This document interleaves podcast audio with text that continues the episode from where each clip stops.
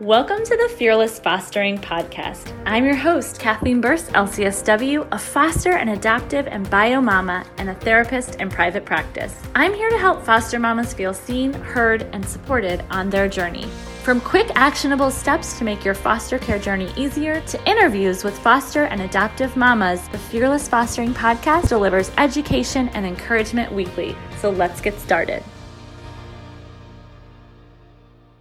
Welcome back to the Fearless Fostering Podcast. I'm your host, Kathleen Burst, LCSW, and I'm so excited to have Kristen Adkins with us on the podcast today. She is a wealth of knowledge about foster care and about education and about a lot of great things. So, Kristen, thank you for being here. Oh, thank you for having me. I'm so honored and excited. Oh, I'm excited too because I know we were chatting about some things that you might be interested in sharing. And one thing that you said was really on your heart was kind of sharing about how we can help support our foster child's educational journey. Do you want to tell us a little bit more about why that is such a passion for you? Yes, because foster children are usually not very successful academically for lots of reasons. We know that. But if we, as foster parents, just while they're in our care, say they're in our care for a year or two, and we teach them the value of a good education and that learning can be fun think of the trajectory that that child would have changed they would they would more value their education a lot more and who knows they could be like you know a doctor and a lawyer so it's very important that we take it seriously when they come to our house to encourage them and and motivate them so that's what i just thought i would talk about today with you. Oh, I love that so much. So how how did that kind of become a passion of yours? Like when did you start to see the need for that and when did it become something that you were like this is something we need to be talking more about as foster parents? Well, my first placement, I had a placement before this one, but she was um, a teenager. So the first placement that I got was a little girl and little boy. And the little girl was so behind. She was in first grade. She was so behind because she hadn't been in school regularly. And so I'm a teacher, but I left that behind for a while to raise my children. And then once I got into foster care, you know, we kept adopting kids. So I'm still in that that kind of phase of my life. but I took some time with her and she really didn't value learning at all. And to me, with my little children that I had, you know, that was odd to me but then the more I investigated and thought about it and researched, they they they aren't very successful.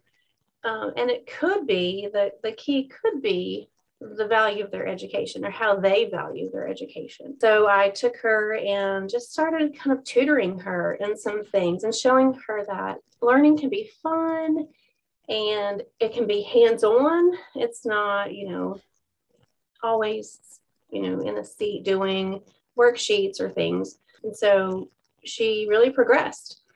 And then I saw the theme when I had two more children. When they came in, they were like, oh, school, I don't want to do school. You know, ugh, I hate school. But we we worked with them and and just um, the change that I started seeing. And I'm an educator, you know, by trade. So I thought, this is a real problem. The more I researched, you know, statistics and stuff, I was like, this is a real problem that we could solve. And so I'll just go ahead and start with my presentation. yes, please. okay, so um, reasons that kids are behind are because of their low socioeconomic, you know, grouping that normally they come from. So you have generationally people who do not value education. And then you put on top of that, like the stress of, you know, maybe they aren't getting fed and, and all those kinds of factors um, I think of like Maslow's triangle, and you know, you have to go up the stairs a little bit. So, so they're behind because of those kind of needs aren't being met.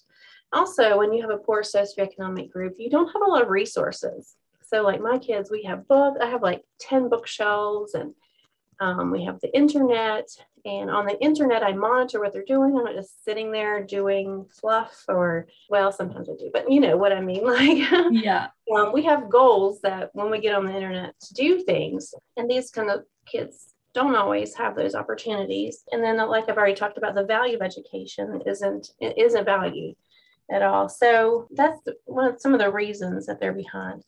And then, like when you go further up, when they come to your house, perhaps, and they are they're safe, you know, some of these needs that they've had are being met. So it might take a month or so for them to kind of get comfortable and feel like they're in a safe place.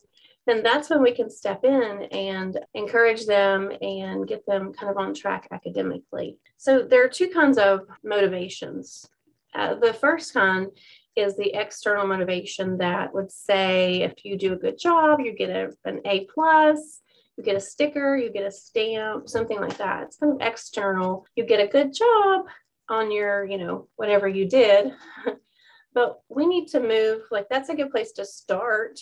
But we need to move to some of the internal types of motivation. Like, learning is fun.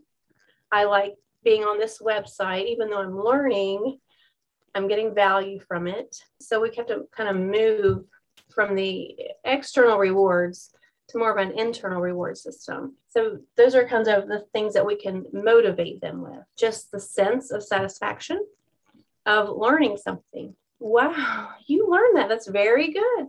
Can you explain this to me? Do you know about this? Can you explain this to me? And when they see that you value how smart they are, then they're going to think, I, I'm not smart but you keep encouraging them. I have a little infographic that I made here, and it's um, first, you're the capable learner. You have to tell them you are capable, you're smart, you can do this. And then once they go beyond capable, they think, wow, maybe I am capable. then they go on to the second, which is attached learner. And so they like hanging out with you because you are encouraging them and you're telling them you're smart and you can do this and let's just do let's do this one more thing you know? And so that you're bonding with the child while you are learning. So you're attached you're attached learner you know in when you were in school did you do better with the teachers that you loved? Yes. Yeah. okay so it's kind of the same concept. So if you love this person that's teaching you, or like think about reading stories and you're reading the story very um, exuberantly and you know you make voices and all this stuff and you're making it fun then they really are better attached.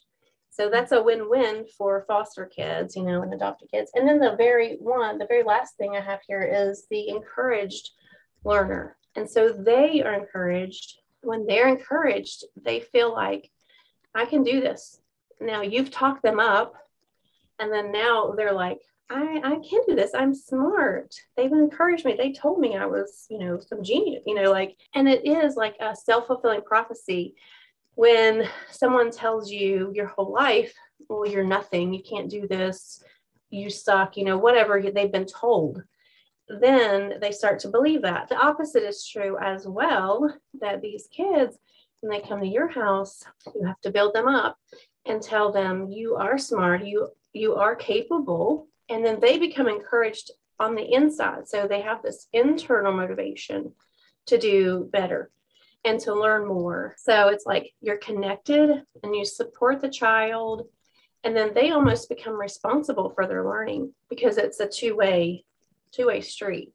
When you learn something new, you like to go to class or be around someone else who's excited to learn. You know, so if I'm excited to learn new things with the child, they become more excited to learn. And then as foster parents, we can give them a little bit of control over what they're learning. I recommend when they come to your house and you have to register for them to register them for school, you go on in and, and set up that meeting right then if you can with the counselor. And actually if you can with the teacher or the principal you know the teacher may not be available but go ahead and say i'm here. I'm i'm registering so and so for a class. I would love to speak with the principal real quick. And go on in make that connection and explain to them you know sometimes foster parents have some negative connotation. Oh they're a foster parent. Oh well we want to change that and we want the the the child to know that we are invested in their education we're going to meet with the principal we're going to meet with the teacher and when you meet with them tell them you're wanting and willing to do everything to get this child on level or above level or get them you know back to where they need to be. So you're going to be part of the team. And then when you do that, I think they're going to have a different perception of foster parent, first of all. And second of all, they're going to love you because you're going to help create a responsibility in the child in his learning. So, you know, if you're working on fractions or something, you know, the teacher can email you and, and say, We're working on fractions and can you help me out? And you say, Absolutely, I would love to. And then you have to make it like a game. So you have to find ways that are are you know fun. For example, if you were working on fractions, you could use pizza. You know, we're going to buy pizza tonight and blah blah blah. Or cooking. I love to have the kids cook and you get the measuring cups out I only have a one third. I need two thirds. What am I going to do? And you just talk out loud, do a lot of that. And so they do better when they have someone encouraging them in this field, in this area. We also like to use games like, um, and older kids would probably, you could use Monopoly and kind of explain, or life, explain things to them. Younger kids, Legos for fractions, for building Lincoln Logs for problem solving or creating structures and talk through everything with them. You know, buddy, I don't think this is going to work right here. What are you planning to do there? But because of this, and let them kind of explain to you and, and encourage them. Wow, this is a great design. I like how you troubleshoot that. You know, like um, you made this work. I'm so so proud of you. And then cooking, like I already said. Uh, another thing you can do that's so much fun that my family, we love to do is go to the library. And, you know, that's a lost art perhaps, or whatever you want to call it, a lost cause, I don't know. But at the library, at the library, you can choose from any books. It's almost like, wow, you're going into, you know, this big big place. Some some libraries are better than others, obviously, but you can go in there and like learn and and fun have fun things to do. So trips to the library and check out books like every week. Books that you can read. One of my one of my foster friends said they they pick out books at the library every week and get like however many, and then the mom would read the story to them for their bedtime story, you know, at night. So you can you don't have to make learning a pain you know. Make it encouraging and fun and just you know sitting in the floor um, working with the child on whatever That's and keep so in contact yeah keep in contact with the teacher. She's going to love you and your kid's going to love you it's just win-win you know every which way i love hearing you say that because seriously as sometimes as a mom i'm like I, I don't want to like I'm married to a teacher, so I never want to be like a burden or like an extra work for the teachers. So I'm like, I just I'm afraid to like reach out and you know, but you're saying no, reach out and be that like extra support at home and to a liaison between the classroom and the home. And I really think that's a good encouragement for all of us just to, you know, really step up where these children's education are concerned. Mm-hmm. Yes, and especially if you kind of know what they're learning in class and it may or may not be okay with the teacher depending on the quality of the teacher yeah. they may be like wow this this really helps a lot and so you can just have that line of communication email is a great way to to communicate with the teacher and this is like for middle school you know i'm always kind of thinking when you hear foster care you're you're um, teaching elementary school or you have elementary school age kids, but I'm talking about middle school. So when you're talking about you have four or five teachers, well, if they know that you are the liaison, I like that word, the liaison from the child to the classroom, they're going to respect you a lot more. I mean, I was a middle school teacher. If a if a student's parent and I had a great relationship, that child was better behaved was more on task and did much better on their academics just in general. Mm. So I think it it's good and actually counts the counselor is also a very good resource to have. I know in the middle school that I, I kind of sub I know several of the counselors and when you had that relationship, they would kind of check in on the kid maybe they weren't even on their caseload or whatever, however they do that on that end, but they would check, like just sneak into the classroom and and see if Johnny's on task. And if he's not, they might pull him out in the hall and say, I know your mom wouldn't approve of what you're what you're doing or how you're acting. You better get back on task. Mm-hmm. You know. So I think that helps. And like I said, just make learning fun and finding out how the child learns best too. So if you have a real creative kid, you know, your foster uh, child comes to you, you really don't know anything about them. Well, while you're getting to know them, you find out, wow, they're creative. So incorporate art or something or music into the lessons. I was doing a lesson on trees, learning about, you know, deciduous and coniferous or whatever. and instead of just teaching facts, I did a thing where they we went to YouTube video on how to draw a tree. And we did two or three different trees from these videos um, to incorporate some art into their lessons. Um, maybe you have a real analytical child. They sit and think and ponder. Okay, so they're thinking and pondering. Well, you can have some deep critical thinking type of conversations with them. And then you may have a practical learner so they're going to be a little more standoffish or trying to manage what you're doing instead of what they're supposed to be doing. So trying to find out what works best. Hands on is usually always best in elementary school. So if you can do fractions or you can do anything with hands on, that is that's a win because that's how they learn best at that age. Mm.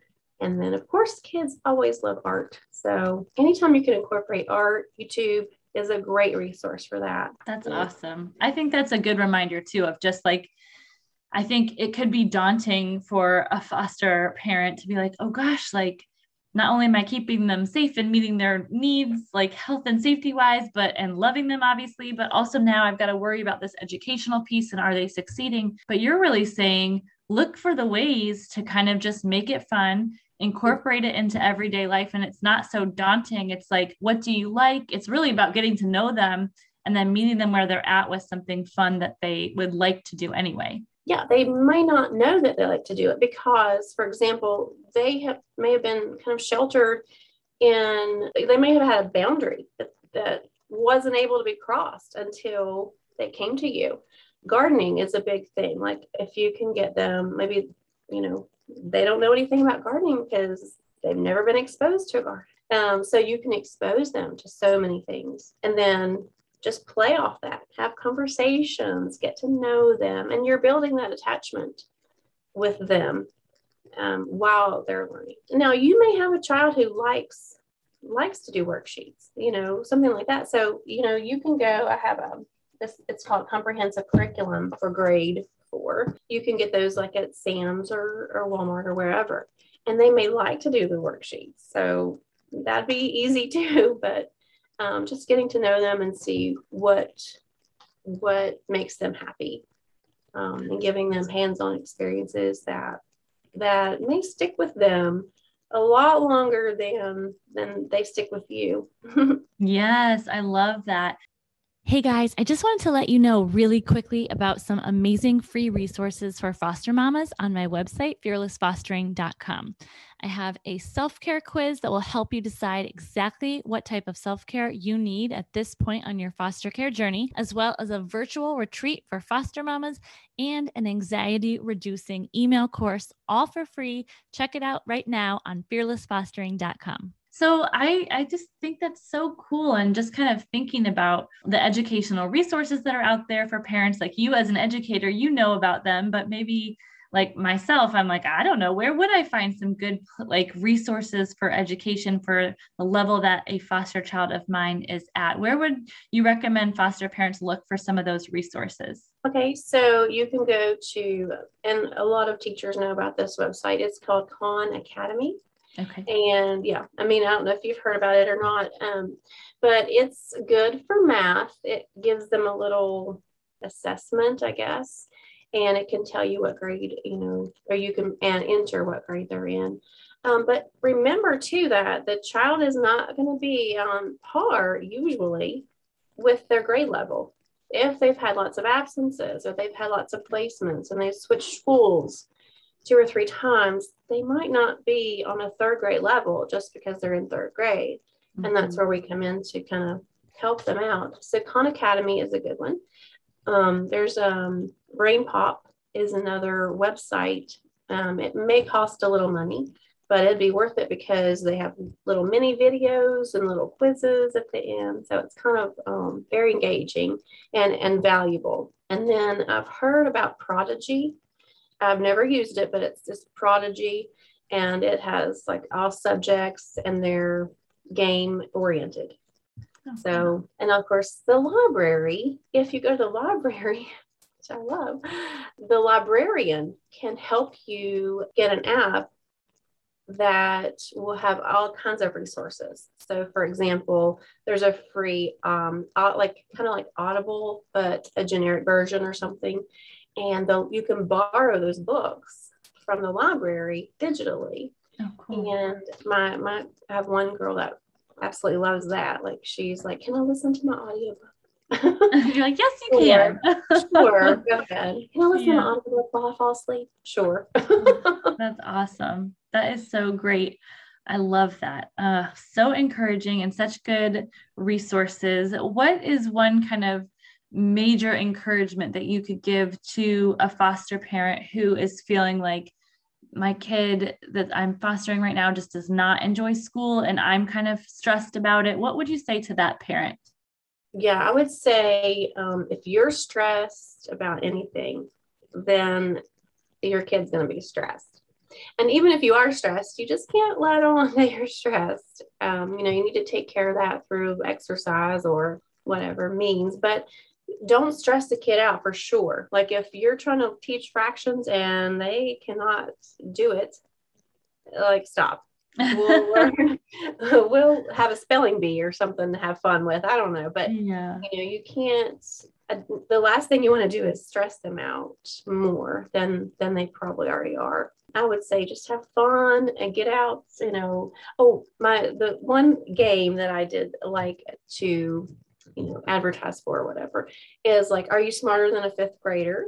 Oh and yeah. then, you know talk about those questions. And then they can also see that like you don't know everything. Well you're over you know you're older than a fifth grader smarter than you should be. But they they realize that not everybody knows everything or not all adults know everything. And it's just good to have those those kind of conversations too. If you get an answer wrong they can laugh at you. And you know it's more low stress low key type of fun learning.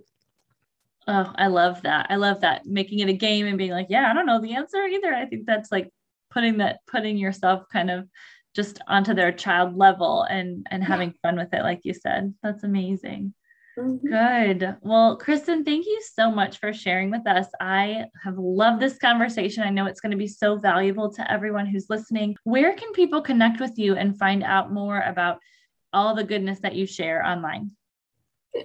All right. So I have a website. It's impressingminds.com. And then from there, I guess everything will be available.